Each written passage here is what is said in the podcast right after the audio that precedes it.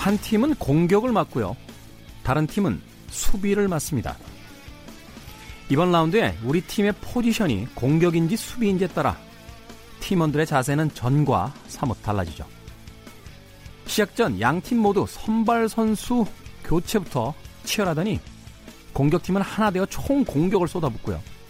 수비팀은 힘을 모아서 철벽 마크를 합니다. 그렇게 팀워크로 뭉쳐 공격과 방어를 주고받는 이들. 이번 주에 있었던 유현진의 올스타전 야구 경기 이야기일까요? 아니면 국회에서 열린 인사청문회 이야기일까요? 김태훈의 시대음감 시작합니다.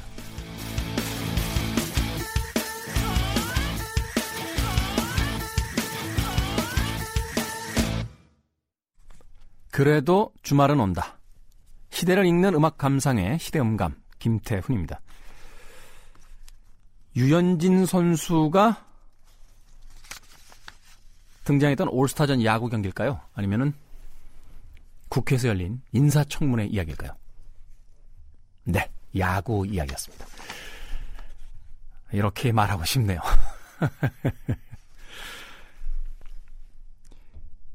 요새 그 청문회를 보게 되면요. 어쩜 이럴 수 있을까? 아, 청문회라는 게 말하자면 이제 그 사람의 어떤 도덕적 또 어떤 능력적 자질을 이제 어, 검사해보는 그런 시간이잖아요. 근데 사실은 그 업무와 관계없는 이야기도 하여튼 어떤 흠집이라도 낼 수 있다고 생각하면 모든 분야에 대한 이야기들이 다 불려져 나오고 또 한편에서는 그것에 대한 어떤 진실을 어, 같이 밝히려는 뭐 이런 노력이 아니라 어, 마치 네. 미식 축구에 보면은 그 상대편 선수가 공을 들고 달려올 때 어떤 수를 써서라도 저지하려고 하는 그 마크맨들처럼 음. 그리고서는 청문회 후보에게 막 격려도 하고요. 네. 공감해주고 어. 미처 답변을 못한 걸 본인들이 대신 해주고 정치가 왜 자꾸 이렇게 뭐라고 할까요? 스포츠처럼 변해가는지 잘 모르겠습니다. 우리 편과 상대편이 완벽하게 나눠진 채. 물론 정치인들은 그럴 수 있다고 생각이 되는데요. 그것을 보고 있는 우리들마저도 어, 그 어떤 진실이라든지 실체에 접근하려는 노력들보다는 내가 지지하는 정당의 입장을 고스란히 내 의견처럼 SNS나 댓글에다 올리는 그런 일들이 예, 너무 비일비재하게 일어나고 있다는 거죠. 세상에 완벽한 사람이 어디 있겠습니까? 아, 그처럼 또 완벽한 정당이 어디 있겠어요. 그런데 내가 지지하는 정당은 무조건 옳고, 어, 내가 지지하지 않는 정당은 무조건 악당들이다라고 이야기하는 것도 그걸 너무 쉽게 믿어버리는 사람들을 보면서 어, 한편으로는 참 신기하다라는 생각도 하게 됩니다. 자, 여야의 불꽃 대결 인사청문회 네. 그것을 통해서 또 우리의 민낯과 2019년의 대한민국을 다시 한번 쳐다봤습니다.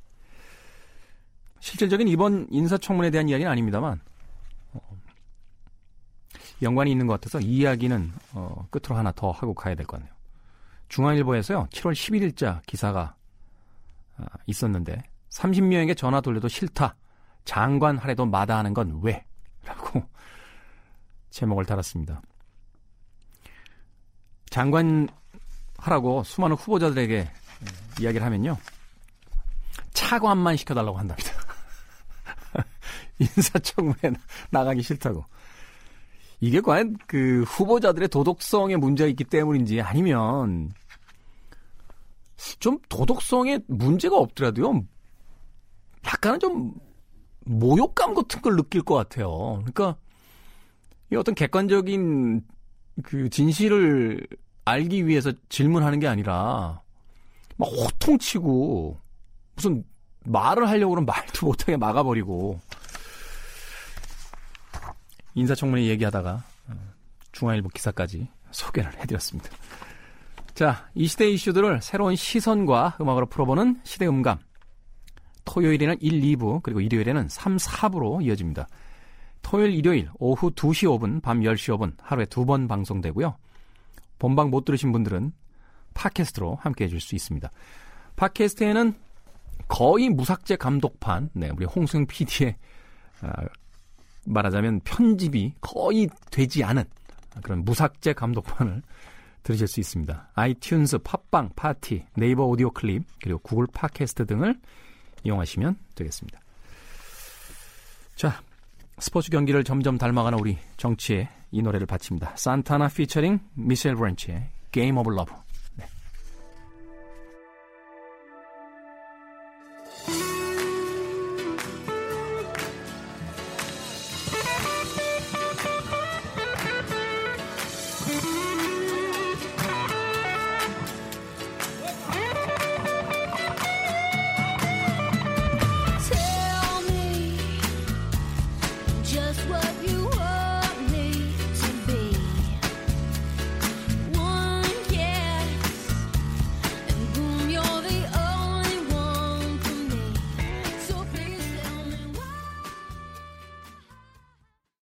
산타나 피처링 미셸 브랜치의 Game of 듣고 오셨습니다. 김태훈의 시대음감 함께하고 계십니다. 하나의 이슈를 바라보는 서로 다른 시선, 두 개의 시선 어, 시간입니다. 어, 오늘 다룰 이야기는요. 음, 하나의 이슈를 보는 두 개의 시선이라기보다는 어, 두 개의 사건으로 바라보는 하나의 시선입니다. 7월 10일자 중앙일보에서요. MBN의 나는 자연인이다 출연자 미성년자였던 내 딸 성추행범이다. 라는 제목으로 기사를 실었습니다. MBN 인기 프로그램 나는 자연인이다의 미성년자 성추행으로 유죄 판결을 받은 가해자가 출연했다는 주장이 나오며 논란이 일고 있다. 해당 방송 측은 출연자 검증을 강화하겠다는 뜻을 밝혔다. A씨는 수개월 전 방송된 나는 자연인이다의 출연자는 어, 출연자가 나와 내 딸을 성추행한 적이 있다고 주장했다. A씨는 텔레비전에 나온 자연인의 집이 사건이 발생한 장소라며 채널을 돌리다 언제 또 그 얼굴과 그 집을 마주치게 될지 겁이 난다. 사건 이후 나와 내 딸은 정신과 치료를 받으며 살고 있다. 라고 말했다. 해당 방송분을 뒤늦게 발견했다는 A씨는 지난 8일 MBN 측에 다시 보기 삭제를 요청했으나 이날까지 삭제가 이루어지지 않았다고 주장했다. A씨가 문제 삼은 출연자의 방송분은 지난 2월 나간 것으로 알려졌다. 보도가 나오면 논란이 일자 MBN 측은 향후 출연자 섭외에 더욱 신중할 것이라는 입장을 밝혔다. 제보를 받은 이후 모든 다시 보기 서비스를 삭제했다. 인터넷 TV, IPTV 쪽도 추후 삭제 처리될 것이라고 말했다. 저는 일단 궁금한 게요. 뭐 방송사에서 급하게 섭외를 하다가 어, 사실 그렇죠. 그 방송 출연자를 섭외하는데 그 사람의 정과 관계까지 그 들여다본다는 게 사실 쉽지는 않습니다. 그렇다고 뭐 방송사에 면죄부를 주고 싶은 생각은 없습니다만 그렇다 할지라도 이 자연인이라고 나오신 분은 무슨 배짱으로 텔레비전에 출연하겠다고 참 세상에 이해가 안 가는 사건과 아, 이해가 안 되는 분들이 참 많습니다. 그렇죠. 어, TV는 공공재잖아요. 어, 공공의 이익을 위해서 어, 분명히 존재하는 것인데 자신에게 어떤 상처를 주었던 사람이 텔레, 텔레비전에 등장을 해서 어, 또 다른 어떤 2차 피해가 있는 상황이라면 그럼 분명히 사과하고 어, 또 조치를 취하는 게 맞는 것 같습니다.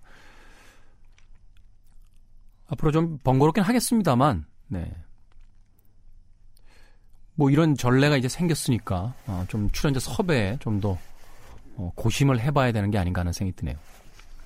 제가요 진짜인지 가짜인지는 잘 모르겠습니다만 그 이 나는 자연인이다라는 프로그램 볼 때마다 참 놀랍다라고 생각하는 게 우리나라에 이렇게 많은 분들이 산 속에서 살고 있다는 생각이 들어서 사실은 어, 참 놀랍다 하는 생각을 하게 되는데 제가 뭐 이 프로그램에 직접 관련이 있는 스태프인지는 잘 모르겠습니다만 한 방송 스태프로부터 이야기를 들은 바에 따르면 이 막내 작가들이요 항공 사진을 그렇게 찾는대요. 어 그래서 이 산에 집이 지어져 있는 게 이렇게 보이면 어 거기를 이렇게 마크를 해서 그 지역에 이제 물어보고 거기 누가 산다 하면 이렇게 찾아가는 일들을 한다라고 하는데 굉장히 많답니다. 아. 이 산에 있는 집들이 말하자면 자연인이라고 불리울 수 있는 사람들이 굉장히 많다라는 거죠. 한편에서 참 놀랍기도 했습니다만 어, 우리 사회가 점점 더 많은 사람들을 이런 곳으로 몰고 있는 건 아닌가 하는 생각을 하기도 했었고 물론 자발적으로 어떤 자유를 위해서 어, 들어가신 분들도 계시겠습니다만 여러 가지 생각이 들게 만드는 음, 그런 프로였습니다. 어찌됐건 뒤늦게라도 어, MBN 쪽에서 음, 다시 보기 서비스를 삭제를 했다라고 하니까 네. 한편에선 참 시청률이라는 게 뭔지 하는 생각을 하게 되는 거죠. 어, 시청률이 나오기만 한다라면 그 중간에 검토라든지 혹은 검증 절차가 어, 이렇게 어, 말하자면 음, 사소한 것으로 취급되는 건 아닌지 뭐 그런 생각도 좀 들었습니다. 자, 7월 9일자 한국일보인데요. 정글의 법칙, 대왕족의 채취 논란, 탐험 예능, 이번엔 대왕족의 사태, 아나콘다 사고 잊었나? 라고 어, 뉴스를 실었습니다. 아마 여러분들 다 알고 계실 것 같아요. 어, 탐험 예능 프로그램으로서 독보적인 인기를 누려온 정글의 법칙 출연자가 지난달 태국에서 멸종 위기로 보호를 받고 있는 대왕 조개를 채취하고 시식해서 국내외에서 큰 파장을 불러일으키고 있다. 대왕족의 채취 시식 장면은 지난달 29일 방송에 고스란히 담겨서 출연자와 제작진이 태국 법에 따라 처벌받을 가능성이 크다. 방송가에서는 촬영 국가의 이질적인 문화와 특수한 자연 환경을 충분하게 고려하지 않다가 벌어진 사고로 보고 있다. 프로그램 제작진의 고질적인 불감증이 부른 화라는 지적이다. 그렇죠? 네. 프로그램의 재미, 시청률 때문에 현지 상황에 대한 고민이 부족했다라고 기사가 지적을 하고 있습니다만 고민이 부족했던 게 아니라 알고도 무시한 거 아닐까요? 왜냐하면 여기에 대해서는 여러 가지 어떤 의문들을 지금 갖고 있는데요. 아마도 그 물에 들어가 보신 분들은 아실 거예요. 이 조개류나 아, 이런 그 물속에서 이렇게 그 부착돼서 사는 생물들 있지 않습니까? 이게 떼기가 쉽지 않습니다. 어. 이건 그냥 뭐 어떤 물증 있는 건 아닙니다만 그 여성 연예인이 그 스쿠바 장비도 아니고 이제 스킨 장비라고 하죠. 어, 간단하게 그냥 숨을 참고 들어갔다 나올 수 있는 그 장비를 가지고 혼자 힘으로 이걸 뗐다? 사실 이건 스쿠바 다이빙을 하는 사람들 입장에서는 좀 고개를 갸웃하게 만드는 어, 그런 지점이었고요. 또한 현지 사정을 잘 몰랐다라고 했는데 뭐 이전에 그 어, 뭐라고 하죠? 이 그 사전에 어, 어떤 주의 사항에 대해서 어, 이미 알고 있었다는 증거도 나왔고 또 하나는 현장에요. 그 촬영 팀도 그렇고 스쿠바 라이센스 어, 그러니까 스쿠바 다이빙을 할 수 있는 자격증을 가지신 분들이 한두 명이 아니었던 거로 알고 있어요. 쉽게 해서 무슨 이야기냐면 다이빙 교육을 받을 때 마치 우리가 운전 교육을 할 때요. 어, 그 선 넘으시면 안 됩니다. 빨간 불일 때 쓰세요. 라고 하는 기초적인 그 정보처럼요. 어, 이 열대바다, 특히 이제 동남아에서 그것을 관광 자원화하고 있는 곳에서는 채취뿐만이 아니라 수렵뿐만이 아니라 그 바닥에 떨어져 있는 죽어 있는 산호도 사실은 가지고 못 나오게 돼 있어요. 이걸 기본적인 거로 배우거든요. 그런데 사전에 이것을 숙지하지 못했다라고 하는 것은 사실은 말이 앞뒤가 좀 맞지 않는다라는 생각이 듭니다. 말하자면 시청률을 내기 위해서 알고 있었지만 그냥 아, 눈 감은 게 아닌가 하는 생각이 드는 거죠. 시청률에 대해서 다시 한번 생각해 보게 됩니다. 아, 예전에 나왔던 영화의 한 장면 중에요. 이런 설정이 있었어요. 어, 어떤 사람이 어, 잡혀 있는데 접속해서 그 장면을 보는 사람이 많아질수록 이 사람은 점점 그 죽을 위험이 높아집니다. 근데 아무도 쳐다보지 않으면 시청률이 나오지 않으면 이 사람은 그냥 생존하게 돼 있는 거예요. 그런데 그 뉴스가 나가자마자 수많은 네티즌들이 들어오고 수많은 사람들이 들어와서 그 광경을 보다가 결국 이 사람이 그 죽는 장면을 목격하게 되는 거죠. 우리에게 시청률이 그런 게 아닐까라는 생각이 들어요. 어. 단순한 재미 때문에 우리가 잃어가고 있는 게 뭔지에 대해서 한 번쯤 생각해 봐야 될 것 같습니다. 저도 방송하는 사람인데 고민이 많아지는 어, 요즘입니다. 자, 음악 듣겠습니다. 아하의 The Sun Always Shines on TV.